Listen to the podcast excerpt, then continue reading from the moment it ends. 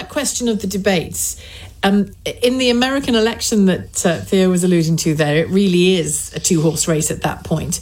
Mm. I was reading Professor Sir John Curtice the other day saying, or hearing him say, actually, this election, in his view, uh, isn't about uh, Jeremy Corbyn getting a majority or not. It's about uh, whether Boris Johnson gets a sufficient majority to, de- to deliver Brexit, or whether a hung parliament takes us back, broadly speaking, to where we were um, and delivers a second re- referendum. If that's true, tomorrow night's debate is wrong, isn't it?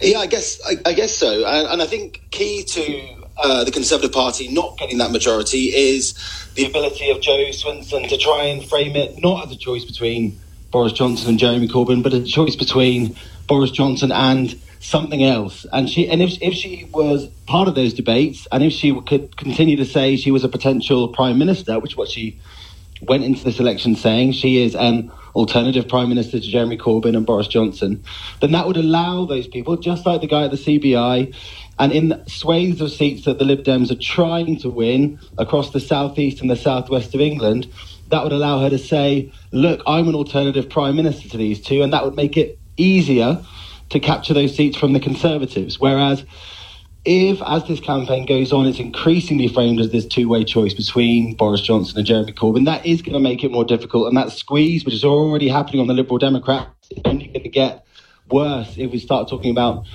who is going to be the Prime Minister. And what's your sense of, of whether, um, since when did we last have these debates? 2015, I suppose it was, wasn't it? Yeah. have things sufficiently changed because of Brexit, because of what we've seen in Parliament and the like, and people's massive interest in this now? Um, are the debates a bit more powerful than perhaps they were five years ago? Potentially, I think there's more people more interested. You see that all the time. People are more interested in, in, politics than ever before because of because of Brexit. We've just finished doing some analysis here at the UK and Changing Europe out tomorrow that shows that in those 2010 debates, it was people that were in favour of the European Union that were far more likely to watch those debates. So actually, tomorrow you may find that although Get Brexit Done for Boris Johnson works on the campaign trail, people, the sort of social demographics that are more likely to watch at least a clip from these debates are actually people that are more likely to be against Brexit. So this this could actually be an opportunity for, for, for Jeremy Corbyn. Although also Jeremy Corbyn doesn't have an, a completely uh, you know ambivalent he has a sort of ambivalent attitude to the European Union. So well, his party does. His, his, party does, and he's and he's trying to sort of remain above the fray. But it, it's it's it's it'll be interesting to know whether the, the sort of people that are going to be watching these debates will be impressed by Boris Johnson or Jeremy Corbyn. Uh, Alan, Alan, it's Theo here. Just just on this on this issue about Jo Swinson and she wants to take part in the debates.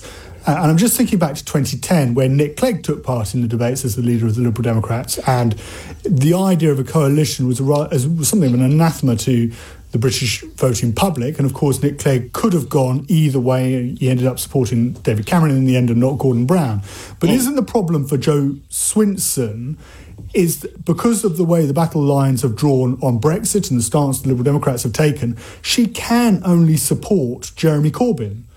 And so she, the, whatever question she faces, and you heard from the, that businessman, Chris Buxton, there, is that, and he was saying it to Jo Swinson, you would put Jeremy Corbyn into number 10 Downing Street. There's no way that you can support Boris Johnson given where your stance is on Brexit. And isn't that the problem for her? Yeah, and there's this real tension in that the people that want to vote for the Liberal Democrats at the moment, at present, are far more likely to be anti conservative people uh, than the general population. But actually, the kind of voters that the Lib Dems are trying to get, the additional seats and the additional voters they're trying to get right now, they're trying to reach into the Conservative Party and get those Remainers. So you have this huge tension where actually the Lib Dems, as a party of Remain, are actually probably more left wing in that sense than they've than they've been in quite a long time. But their strategy is to try and reach as far into that conservative vote, which is why you're seeing this tension in the Lib Dems at the moment, with people in the party feeling a bit uncomfortable at the messaging of Jo Swinson, who's clearly overtly going for those conservative votes at the same time as actually the Lib Dems are trying to hold on to a lot of like voting Labour last time. And just a final thought, um, Alan, you, you've written fairly extensively about election pacts and government yeah. pacts as well. We have a rather patchy history, don't we, in this country of those? yeah, so I mean, electoral pacts are have long sort of been a bit a bit of a problem for British politics. You know, voters find it hard to get their heads around them, and as uh, the main problem is because people like to see this framed as this two way choice between various leaders, and once you start muddling it up with election pacts and so on, people, uh, voters who are far less likely than the average person listening to LBC or one of us to actually be paying attention may not even understand what they're being told to do, and that's the big problem with trying to think about things in a sort of more complicated way in terms of electoral pacts and coalitions and so on. People like things quite simple. Yeah. Or apparently straight. yeah. Apparently Yeah. straightforward. Yeah. Well, that's, that's why we keep messages simple, I suppose, isn't it, in politics? Or attempt to. Thank you. Great to talk to you again, Dr. Alan Wager, researcher at UK in a Changing Europe, and.